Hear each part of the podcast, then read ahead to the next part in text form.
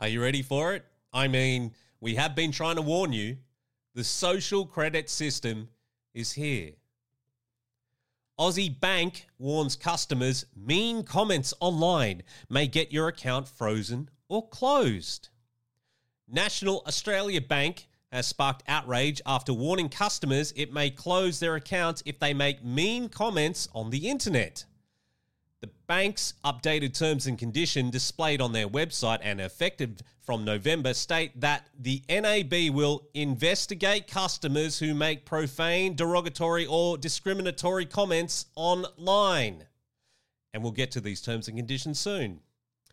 The new term states that in such instances, the bank may suspend, cancel, or deny a customer's access to their account.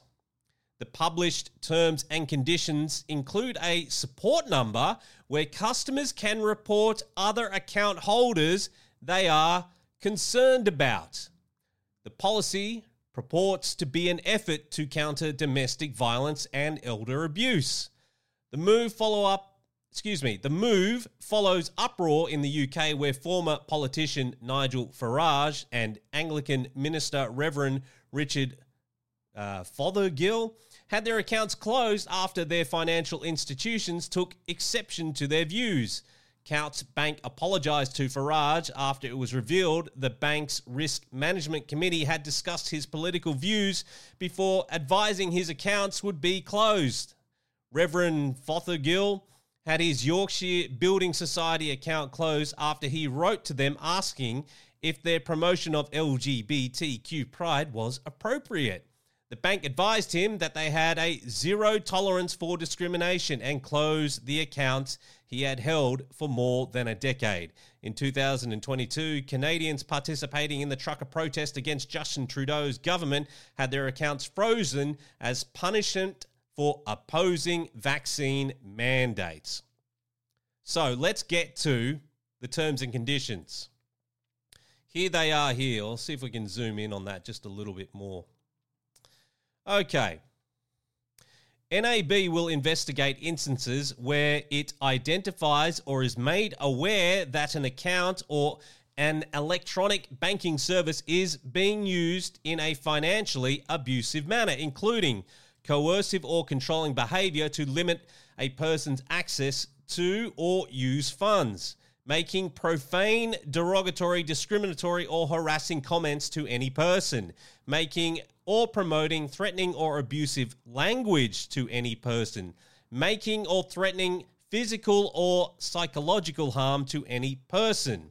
We may reasonably exercise one or more of our rights in these terms and conditions to suspend, cancel, or deny an account holder's access to use their account, card, or electronic banking service if we reasonably consider it appropriate to protect a customer or another person from financial abuse. There it is. So, who at the NAB. Putting aside making physical threats, that I do understand, but I don't think that your bank should have any say in that. That's a matter for the police. If you physically threaten someone, it is not up to your bank to control your account. It is up to the police to come and investigate the matter. But I'm more concerned with the making profane, derogatory, discriminatory, or harassing comments to any person. Because who gets to decide what is profane, derogatory, discriminatory, or harassing comments? What is it? What are some examples? Who gets to decide what is making, promoting a threatening or abusive language to any person? Who gets to decide that at the NAB? Because as Rebel News points out, that in England, Nigel Farage, they simply just did not like his personal political views. They got caught out, caught red handed. And they tried to make excuse after excuse. Oh, he didn't have enough money. No, no, no, no. You all got caught out. And I can already hear the people saying, "Well, it's fine if you uh, if you're a nice person, uh, uh, nothing will happen. It's totally cool." No, That's not how it's going to work. Because when they make it so vague as that, making profane comments, what is profane? Anything to these people could be profane. So let's say, ladies, that you come back from, I don't know, the hospital or something, and they refer to you as a bonus hole. And you jump on Instagram, you jump on Facebook, or you jump on TikTok and go, I can't believe that these people just called me a bonus hole. I'm upset. Now, the bank, after being tipped off by somebody else who might not like you that much, goes, you know what? That's bigoted language. There goes your account. You don't have access to your money anymore.